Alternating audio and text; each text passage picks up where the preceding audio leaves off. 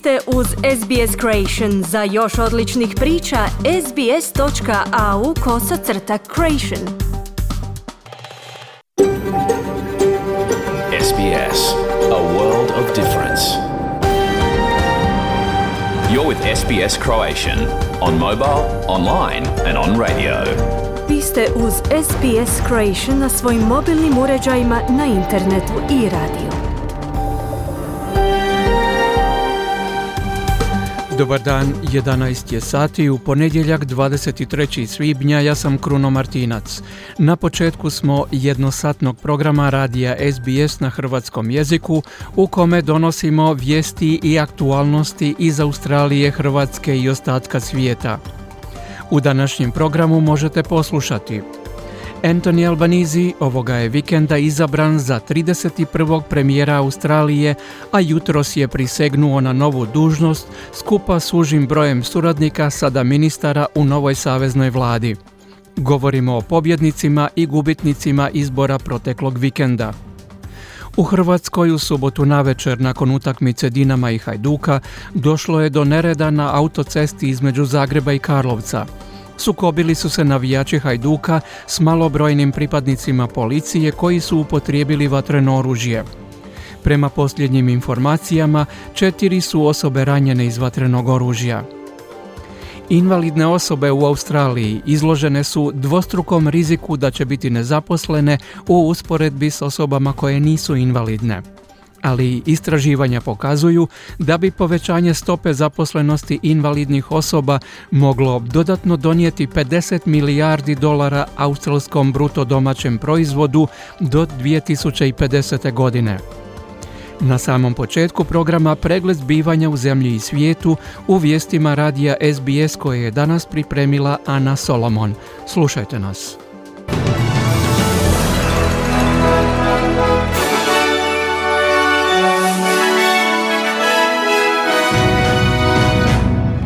Današnjim vijestima poslušajte. Anthony Albanizi položio prisegu kao 31. australski premijer. Iz svjetske zdravstvene organizacije kažu da očekuju danje širenje slučajeva zaraze majmunskim boginjama. I SBS danas pokreće svoj šesti besplatni televizijski kanal SBS World Watch.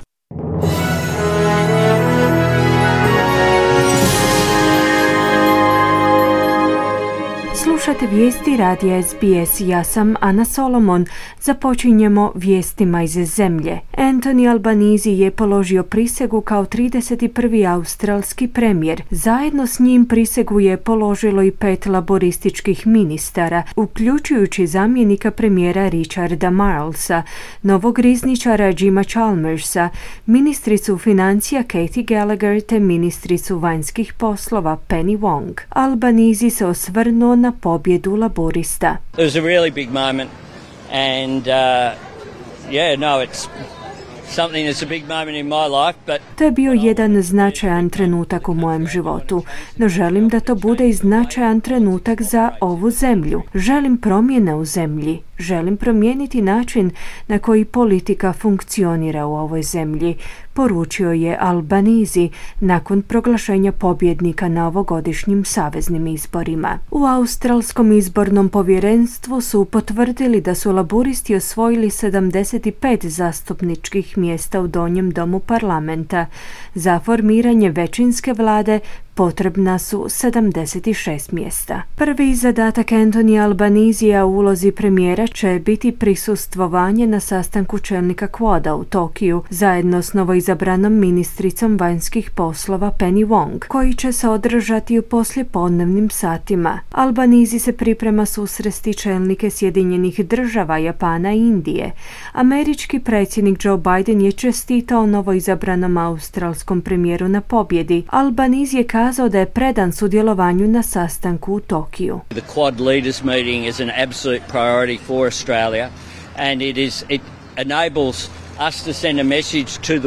Susret čelnika Quada je apsolutan prioritet za Australiju i omogućava nam da odašiljemo poruku čitavom svijetu da je došlo do promjene vlade, te da će biti nekih promjena u politici, posebice kada je riječ o klimatskim promjenama i našoj suradnji sa svijetom, izjavio je Albanizi. Kvadrilateralni sigurnosni dijalog ili Quad ima za cilj poticanje, citiramo, slobodne i otvorene indopacifičke regije kroz suradnju na području infrastrukture, klimatskih promjena, sigurnosti, humanitarne pomoći i pomoći u katastrofama. Izvješća pokazuju da će Quad objaviti pomorsku inicijativu za suzbijanje ilegalnog ribolova u regiji kojemu pribjegava Kina. I dalje pristižu rezultati za nekoliko izbornih jedinica u kojima nakon izborne noći pobjednici još uvijek nisu poznati zbog tjesnog rezultata u glasovanju. U Goldsteinu Tim Wilson, nekadašnja zvijezda liberala usponu, je službeno priznao poraz od strane nezavisne zastupnice Zoe Daniel. Wilson kaže da je malo vjerojatno da će moći zadržati svoje mjesto nakon prvog niza prebrojanih glasova putem pošte. Wilson je tom prilikom kazao da je slomljen ishodom, no da i dalje vjeruje u cilj stranke koju zastupa. Nezavisni izazivači na izborima su ostvarili dobre rezultate u konačnom prebrojavanju glasova. Allegra Spender je proglasila pobjedu u Wentworthu, svrgnuvši time Davea Sharnu iz izborne jedinice koja je bila jezgro liberala u Sidneju. Spender je kazala da rezultati upućuju na to da birači žele djelovanje po pitanju klimatskih promjena i politički integritet. Ona je nakon proglašenja pobjede kazala da će se snažno boriti za prioritiziranje tih pitanja u obnašanju uloge za koju je izabrana.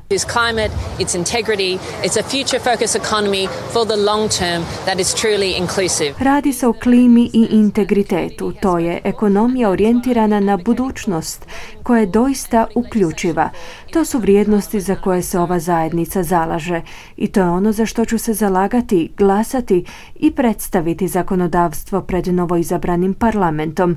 Zaista sam uzbuđena, kazala je Spender. Kandidatkinja laburista Kristina Kanili je doživjela poraz u izbornoj jedinici na jugozapadu Sidneya Fowler. Nekad sigurno utočište laburista će sada zastupati nezavisna parlamentarna zastupnica Dai Li. U svojoj izjavi objavljenoj na Twitteru Kenili je Li uputila čestitke na pobjedi. Bivša premijerka Novog Južnog Walesa Kenili je postavljena kao kandidatkinja rivalka lokalnoj odvjetnici iz zajednica australskih vjetnamaca tu Lee. Nova zastupnica laburista za izbornu jedinicu Reed, Sally Situ, inače kineskog podrijetla je kazala da rezultati u Fowleru ukazuju na činjenicu da birači žele raznolikost. I think that there'll be things that we need to reflect on and certainly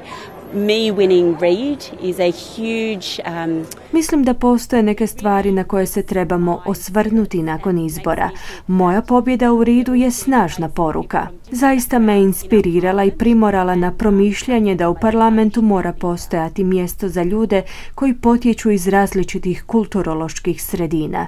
Mislim da bi laburisti o tome trebali doista promisliti, istaknula je Situ. Slušate vijesti radija SBS, nastavljamo vijestima iz svijeta. Iz svjetske zdravstvene organizacije su kazali da očekuju daljnji porast slučajeva majmunskih boginja diljem svijeta. Radi se o zaraznoj bolesti koja je endemska u nekim dijelovima zapadne i središnje Afrike, a simptomi oboljenja uključuju groznicu, glavobolju i osip. Virus je u međuvremenu otkriven i u tri druge zemlje, Izraelu, Švicarskoj i Austriji. Čelnik svjetske zdravstvene organizacije Tedros Adhanom Ghebreyesus je kazao da će u narednim danima objaviti dodatne informacije o prevenciji širenja ovog virusa. Our colleagues around the world are responding to outbreaks of Ebola in DRC, monkeypox and hepatitis of unknown cause U ovom trenutku naši kolege diljem svijeta odgovaraju na izbijanje slučajeva ebole u Kongu, zatim na slučajeve zaraze majmunskim boginjama i hepatitisom, te na složene humanitarne krize u Afganistanu, Etiopiji, Somaliji,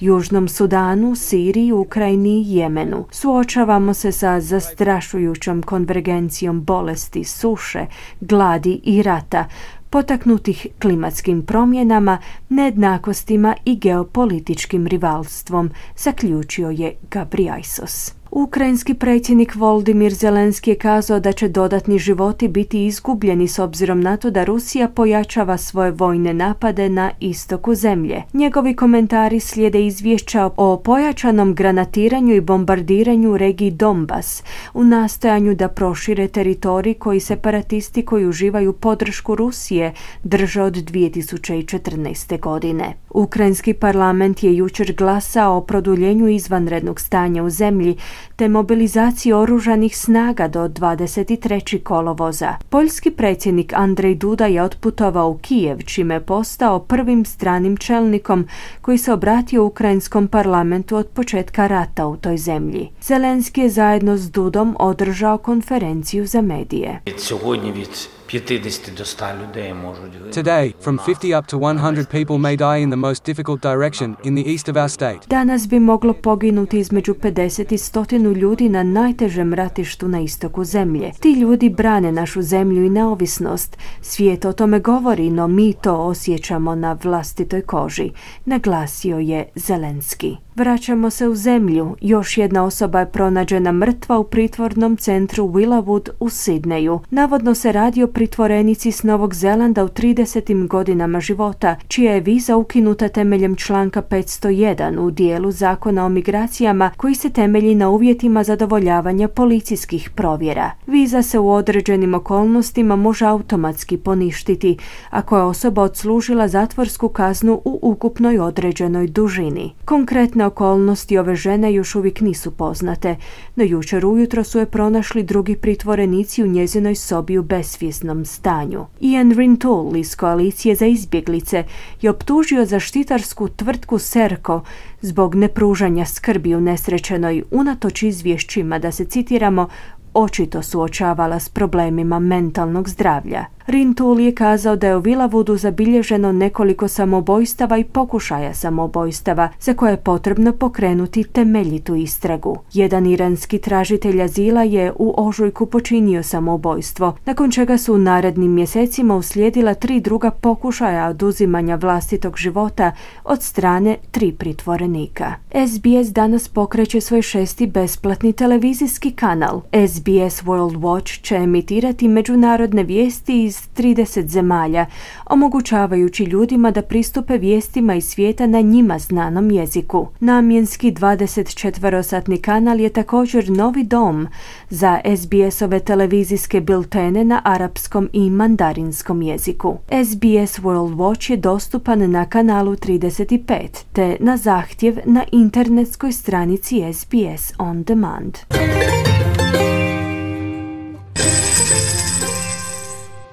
Danas jedan australski dolar vrijedi 0,70 američkih dolara, 0,67 eura, 0,56 britanskih funti te 5 hrvatskih kuna.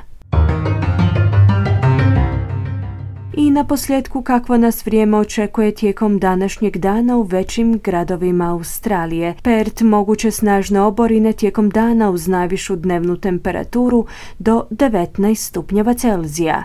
Adelaide sunčano i 22 stupnja. Melbourne vedro 17. Hobart uglavnom sunčano 15.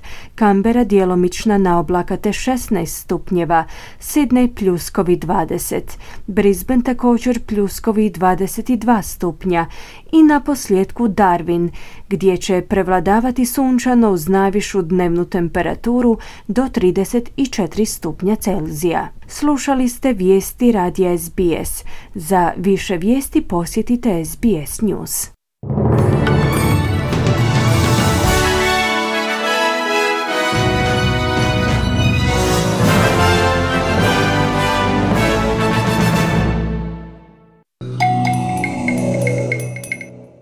Slušate radio SBS program na hrvatskom jeziku, ja sam Kruno Martinac. Proteklih dana, zaključno s prošlom subotom 21. svibnja, okončano je izjašnjavanje građana o novoj saveznoj vladi i zastupnicima oba doma saveznog parlamenta. Anthony Albanizi ovoga je vikenda izabran za 31. premijera Australije.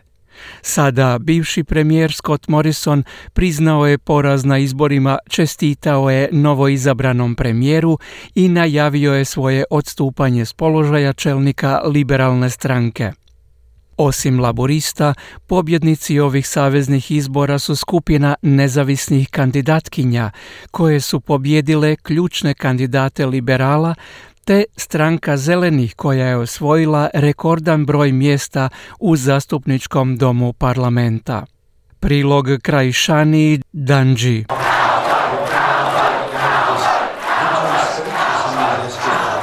Australija je u jučerašnji nedjeljni dan ušla s novim premijerom, čelnikom laborista Antonijem Albanizijem, koji danas sa svojim najužim timom polaže prisegu. To my parliamentary team, including my Deputy Richard Miles and my Senate Leader Penny Wong. My terrific economic team led by Jim Chalmers and Katie Gallagher. Za moj parlamentarni tim, uključujući moga zamjenika Richarda Milesa i moju čelnicu Senata Penny Wong, moj sjajan ekonomski tim predvođen Jimom Chalmersom i Katie Gallagher, dogovoreno je da oni prisegnu kao članovi moga tima. Kazao je Anthony Albanese. Sada već bivši premijer Scott Morrison rekao je u subotnjoj noći članovima i simpatizerima svoje stranke da Australija sada prije svega treba stabilnost. I believe it's very important that this country has certainty. Mislim da je jako važno da ova zemlja bude stabilna i da je to važno kako bi napredovali. Posebno je to važno tijekom ovoga tjedna s važnim sastancima koji se održavaju u Tokiju. Od vitalnog je značaja vrlo jasno razumijevanje o vladi naše zemlje.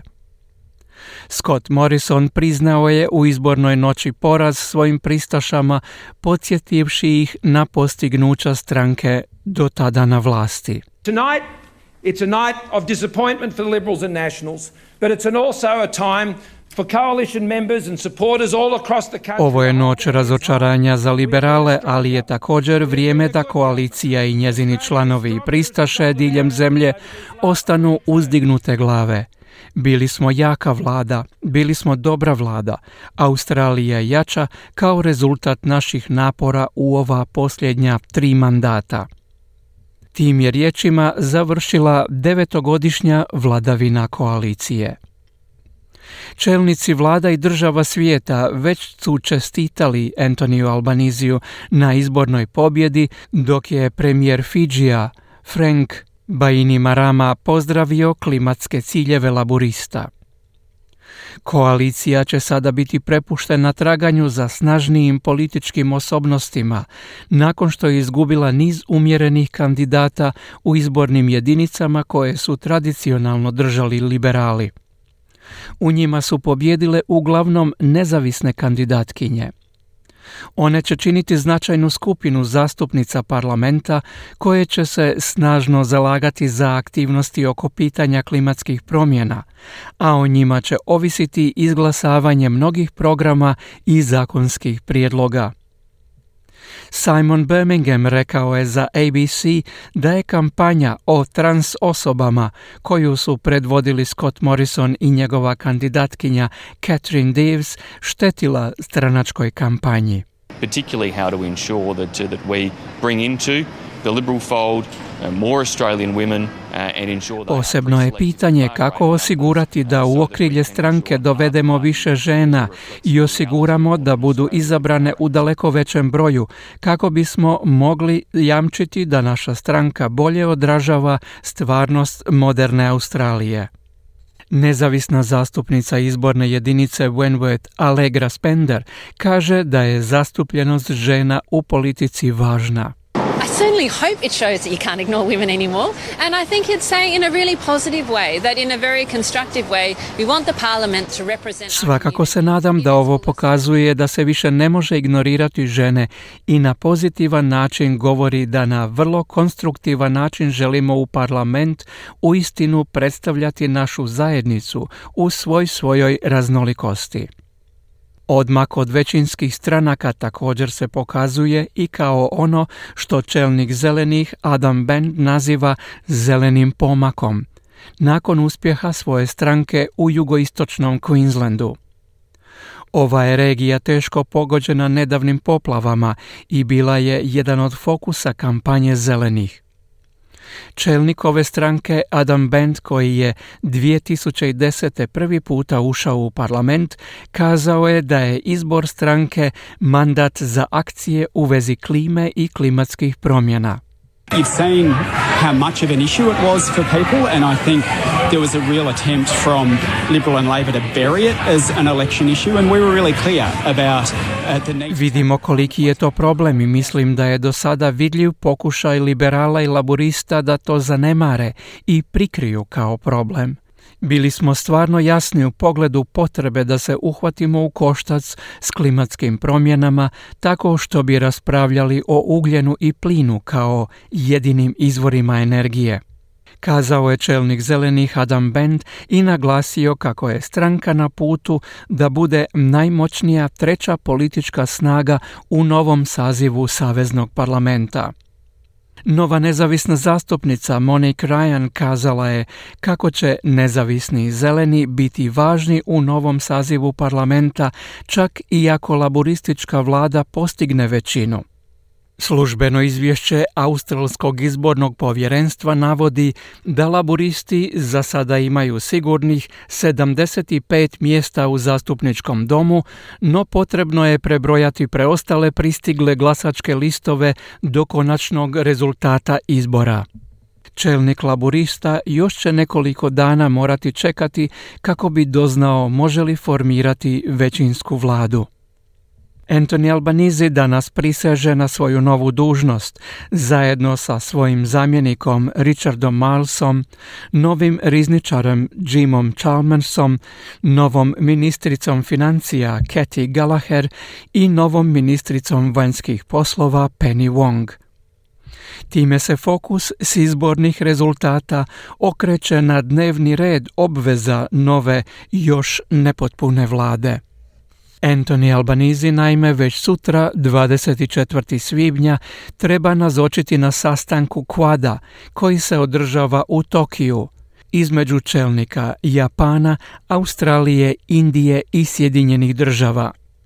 Novi premijer kaže kako želi poslati poruku svijetu da je došlo do značajne promjene u Australiji, te da će sastanak biti prva prilika laburistima da se, kako je rekao, drugčije angažiraju prema svijetu o pitanjima klimatskih promjena i o nizu drugih aktualnih pitanja.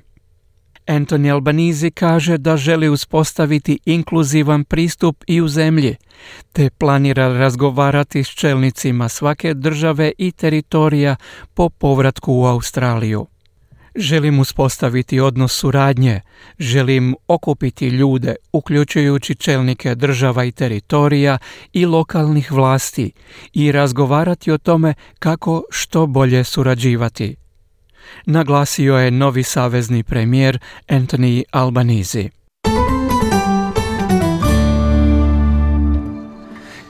Bio je to prilog e, kraj Sanija Danđija koji je sažeo rezultate izbora održanih prošle subote u nastavku programa Vijesti iz Hrvatske. Slušajte nas. Radio SBS, program na hrvatskom jeziku, ja sam Kruno Martinac. Slijede vijesti iz Hrvatske.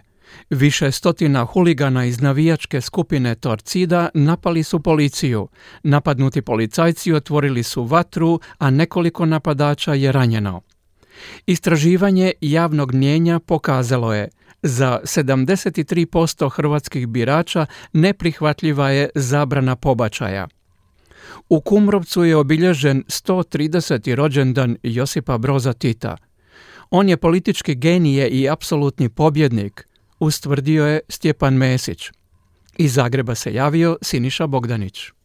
Novo navijačko nasilje glavna je vijest u Hrvatskoj. Masovna tučnjava navijača i policije dogodila se u subotu navečer kod odmorišta Desinec na autocesti Zagreb-Split. Ozlijeđeno je više osoba, uključujući i desetak policajaca. Kako je izvijestila policija nakon utakmice Dinama i Hajduka na Maksimiru, praćena kolona autobusa, kombija i automobila s oko 1600 navijača samo inicijativno se zaustavila na autocesti i blokirala promet prema Karlovcu. Damir Barić, zamjenik glavnog ravnatelja policije za opću sigurnost. U jednom trenutku staju, zablokirali su sva tri kolna traka i u potpunosti zaustavili odvijanje prometa na autocesti A1 i naglo istrčavši, krenuši u napad na policijske službenike uz uporabu različitih njima pogodnih predmeta za napad kao što su boce, kao što su kamenje, palice, mogli ste vidjeti lance, stolove i sve ono što su našli na prostoru benzinske aparate za gašenje požara i slično. Dakle, radi se o točno 16 policajaca i nekoliko stotina huligana koji su nasrnuli na njih. Policija je objavila snimke na kojima se vidi kako ih pripadnici Torcide napadaju. Pojačanje je zbog blokirane ceste stizalo pješica, a trojica policajaca zaključala su se u kombi kako bi spasila goli život. No napadači su raskinuli vrata vozila i u njega ubacili upaljenu baklju, nakon čega su trojica policajaca zapucala. Prvi četiri metaka u zrak, drugi osam, a treći još osam. Nakon toga okrenuo je pištolj prema navijačima i zapucao u njih. Marko Rašić, načelnik policijske uprave Zagrebačke. Nakon toga 11 hitaca u to, znači u betonsku površinu gdje pretpostavljamo da je od rikošeta i došlo do ozljeđivanja ove dvojice navijača. Kako su liječnici izvijestili prvi ranjeni napadač dobio je metak u potkoljenicu i nije životno ugrožen. No iako se mislilo da su ukupno dva navijača ranjena, ranjeno ih je troje jer su se u bolnicu naknadno prijavila još dvojica. Dario Matić, voditelj odjela kirurške intenzivne njege KBC-a Split. Kod eh, prve se radi o prostrelu u području pete, bez ozljede kosti. On je nakon kirurškog zbrinjavanja pušten na kućnu njegu. Druga mlađa muška osoba ima ozbiljnu ozljedu, to je prostor kroz uh, nadlakticu. Dražen Lalić, sociolog i profesor s Fakulteta političkih znanosti i autor knjige Torcida Pogled iznutra, komentirao je ovaj incident na autocesti za N1 televiziju. Kaže da je radio biografiju o Torcidi, ali da je ovo aktivna Torcida 21. stoljeća, te da on s tim nema više veze niti zna što ih motivira. Osudio je svaki oblik nasilja, pretečavanja autoceste i neprimjerene transparente, ali napominje da nije poznato što je pisalo na njima. Rekao je i da je dopušteno nositi transparent na kojem primjerice stoji znak HNS-a koji je prekrižen, ali ne smiju se nositi transparenti s nedozvoljenim znakovima poput kukastog križa. Dodao je kako smatra da je policija na stadionima Mamićevska i da policija ima svoje interese. Poslušajte kako je na to reagirao zamjenik glavnog ravnatelja policije za opću sigurnost Damir Barić, a odmah nakon njega poslušajte i zamjenika županijskog državnog odvjetnika u Velikoj Gorici Dražena Diklića. Imamo natpise da je sinoć postupala Mamićevska policija.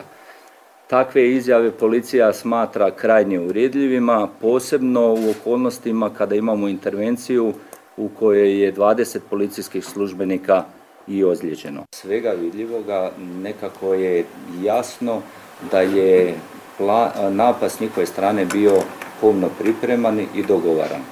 To ono, sve činjenice ukazuju na to. Istražit će se sve okolnosti pod kojima je to dijelo počinjeno, čak što više sve sudionike ovog samog događaja, da li je bilo eventualnog propusta u radu pojedinih službi. Do ovog trenutka uhićeno je više od 40 navijača, priopćila je policija.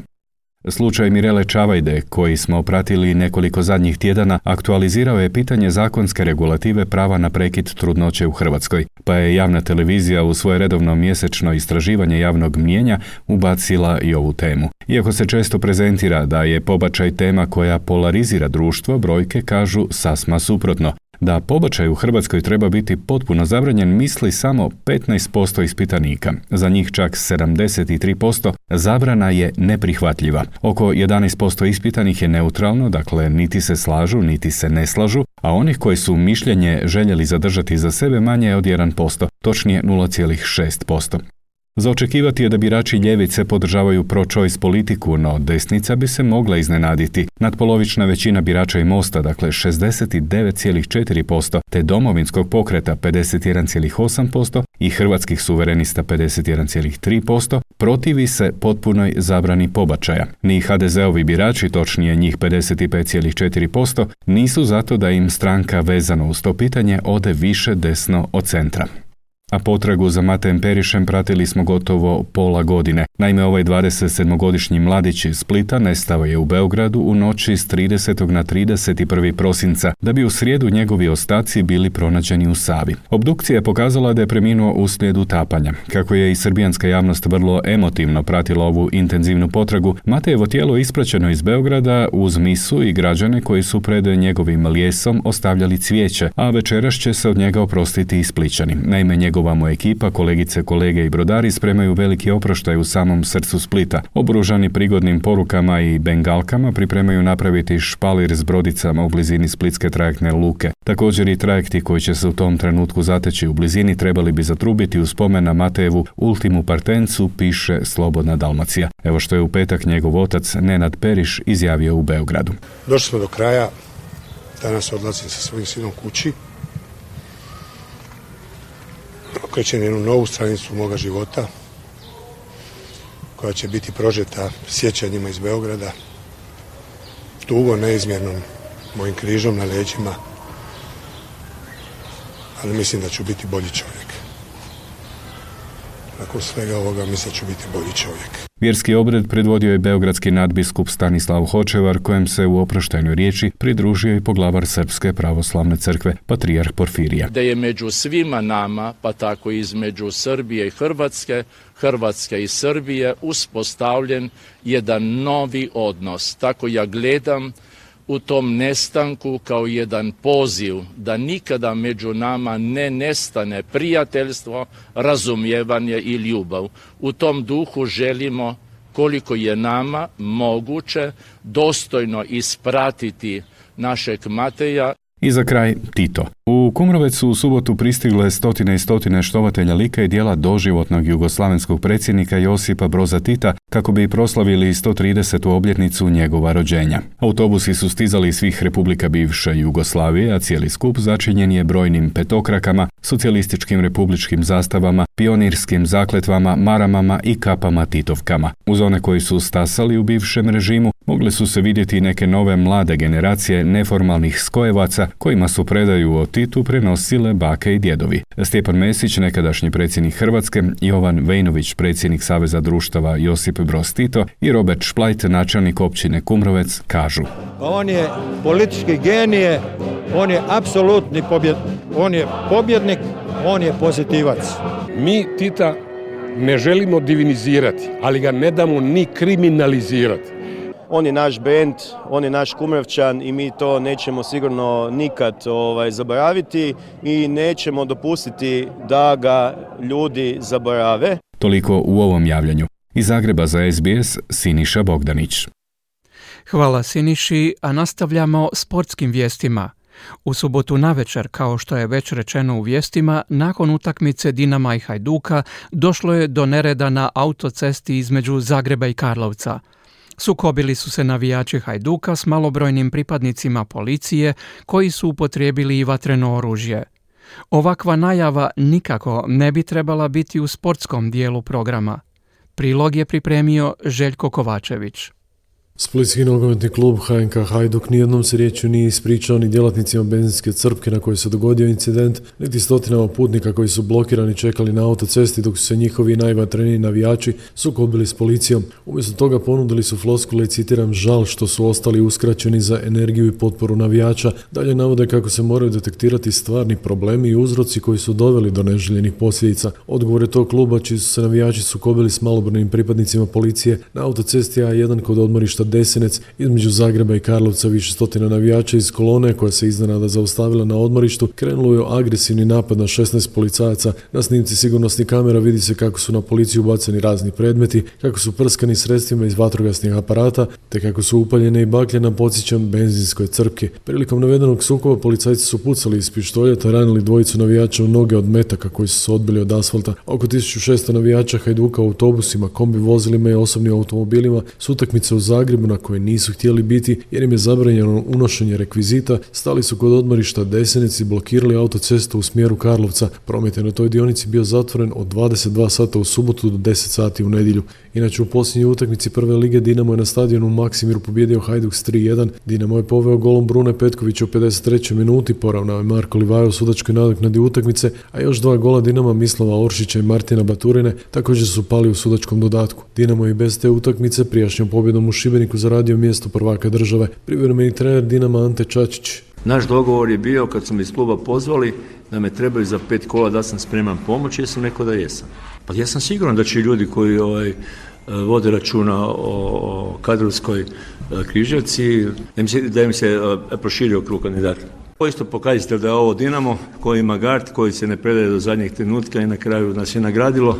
Dosta se diglo, e, ja bih rekao malo skepse i previše oko, oko momčadi Dinama u proteklo vrijeme ali kad pogledate sve kad se uzme iz broja, onda Dinamo ima zaista opet jako uspješnu sezonu, Dinamo je prezimi u Europi, Dinamo je na kraju i prvak i nema ljepše dobiti pred ovakvim auditorijom dobiti vječnog rivala Hajduka koji je zaista ove godine napravio dobru sezonu, eto bio u borbi faktički do pezni kola za čelnu poziciju i ispred sebe imaju finale kupa. Dinamo je 23. naslov prvaka Hrvatske, a peti uzastopni na kraju osvojio sa 79 bodova, 7 više od drugog Hajduka, 10 od trećeg Osijeka, četvrta je Rijeka osvojila 65 bodova, peta Lokomotiva 49, šesta Gorica 45, sedmi Slaven Belupo 36, osmi Šivenik 32, deveta Istra 31, dok je iz lige nakon samo jedne sezone u društvu najboljih ispao hrvatski dragovoljac sa 19 bodova. Hajduka za pet dana očekuje finale kupa s Rijekom na Poljudu i prilika za osvajanjem prvog trofeja nakon 2013. godine. Trener Hajduka Valdas Dambrauskas. Cover now first, then to speak about, about the plan and to execute this plan to, to the smallest details because the small details will decide the outcome of the final. Kolo prije kraja nogometaši Varaždina osigurali su povratak u prvu Hrvatsku nogometnu ligu. U pretposljednjem 29. kolu Varaždina na domaćem terenu savladao dugo polje s 2-1. Trener Varaždinaca Mario Kovačević. Ako pošteno radiš, ovaj, sve se vrati u živote. Tako da sam presretan da u svom gradu mogu slaviti olazak u prvu ligu. Ja sam sedmo kolo došao, bili smo u zoni ispadanja na 13. mjestu. Samo znate onda kako smo šta smo napravili. Cijelo proljeće smo prvi od prvoga kola protiv Orijenta. Stvarno e, Rudeš ovaj, od nas izvlačio prava su konkurencija bili. U Engleskoj ligi je prvak Manchester City, a drugi Liverpool. Italijani slave nogometnog prvaka, sastav Milana, za kojeg igra naš Ante Rebić. Drugi je Inter s hrvatskim reprezentativcima Ivanom Perišićem i Marcelom Brozovićem. Nažalost, Perišić su sa terena nakon utakmice posljednjeg talijanskog kola iznijeli na nosilima zbog navodne ozljede koljena. Loša vijest za reprezentaciju koja počinje ciklus utakmica u Ligi nacija pred svjetsko prvenstvo krajem godine u Kataru, ali i za Perišića osobno, obzirom da mu ističe ugovor s Interom. Športski pozdrav iz Hrvatske za SBS radio Željko Kovačević. Hvala Željku, a sportskim izvješćem došli smo do kraja vijesti iz Hrvatske u današnjem programu. Pokrenuli smo naš šesti besplatni kanal. SBS World Watch nudi gledateljima vijesti iz cijeloga svijeta na više od 35 jezika.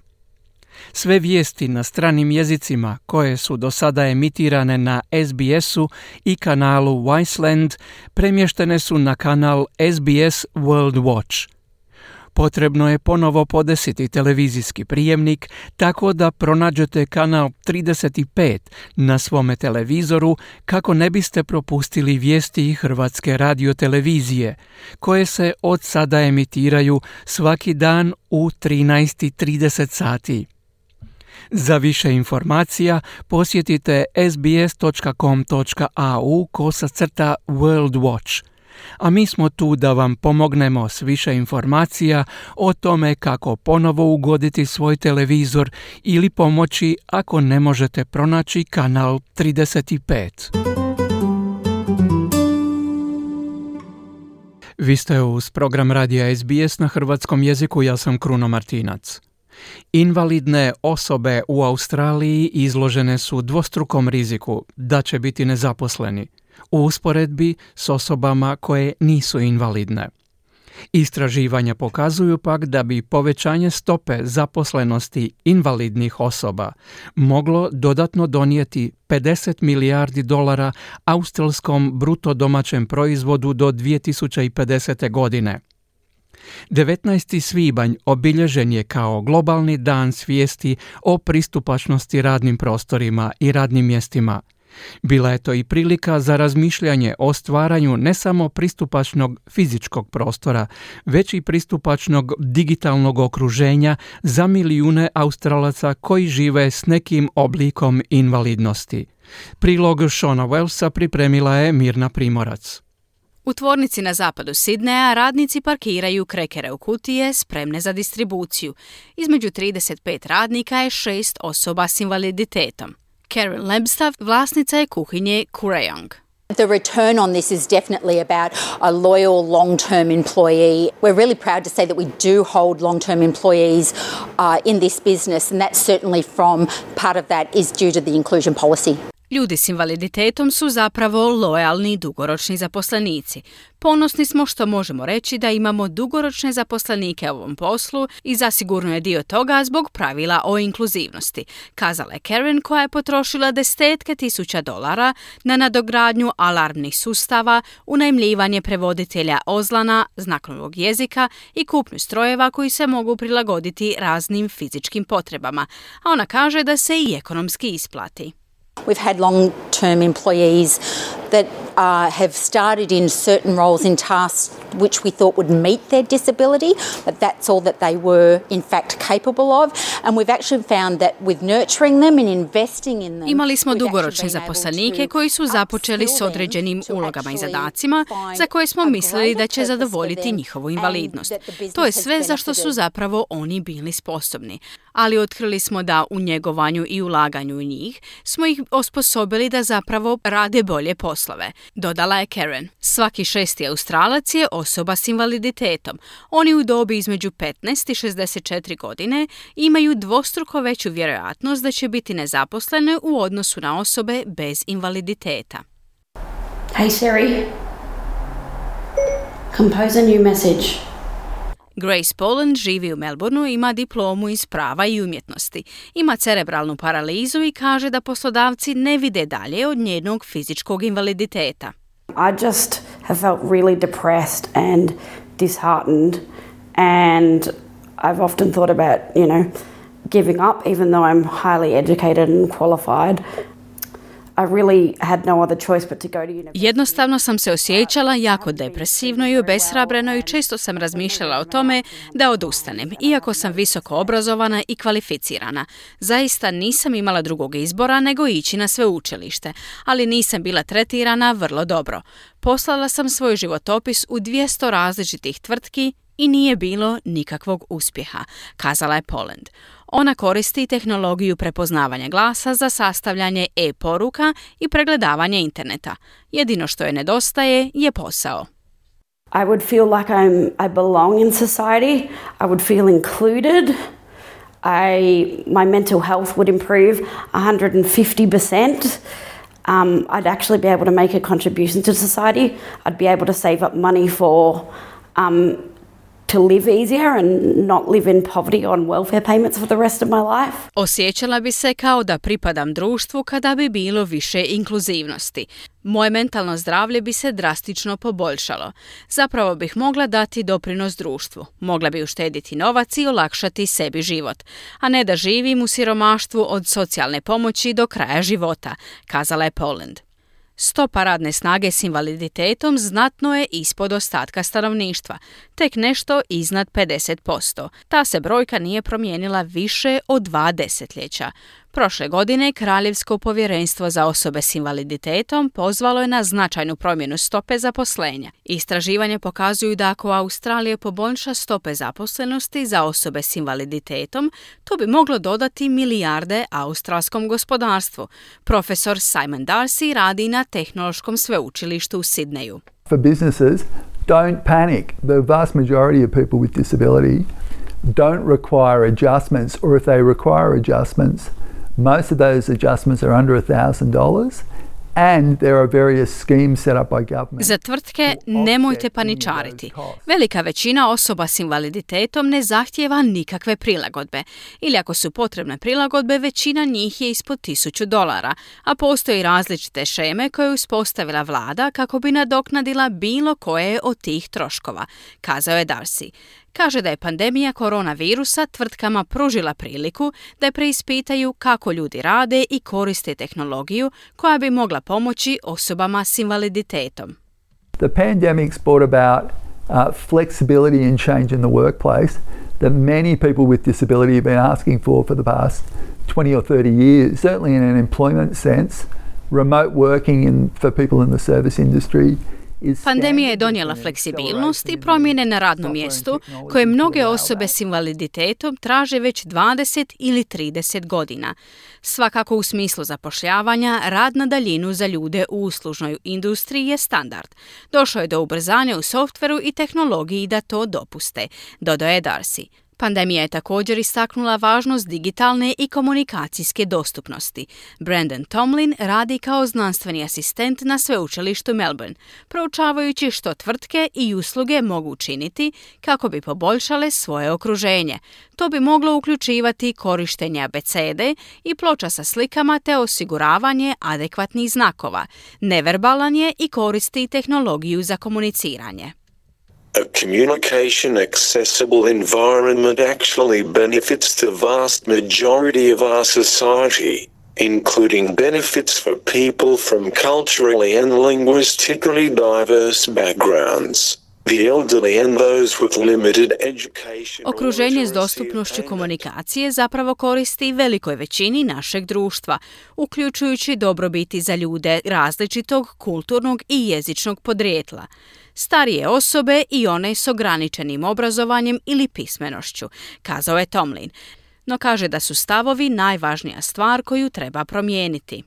The best thing a workplace can do in order to make a workplace accessible is to simply ask the person.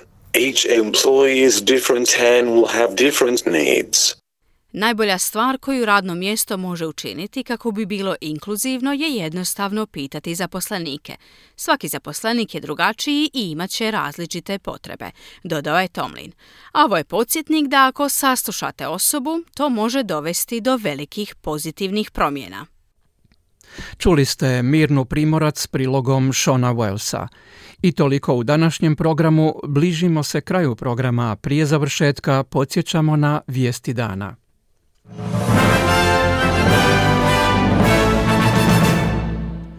Anthony Albanizi položio je prisegu kao 31. australski premijer. Zajedno s njim prisegu je položilo i pet laborističkih ministara, uključujući zamjenika premijera Richarda Malsa, novog rizničara Jima Chalmersa, ministricu financija Kathy Gallagher te ministricu vanjskih poslova Penny Wong. U Hrvatskoj je nakon utakmice Dinama i Hajduka više stotina huligana iz navijačke skupine Torcida napalo policiju. Napadnuti policajci otvorili su vatru, a nekoliko napadača je ranjeno. I svjetske zdravstvene organizacije kazali su da očekuju daljnji porast slučajeva majmonskih boginja diljem svijeta.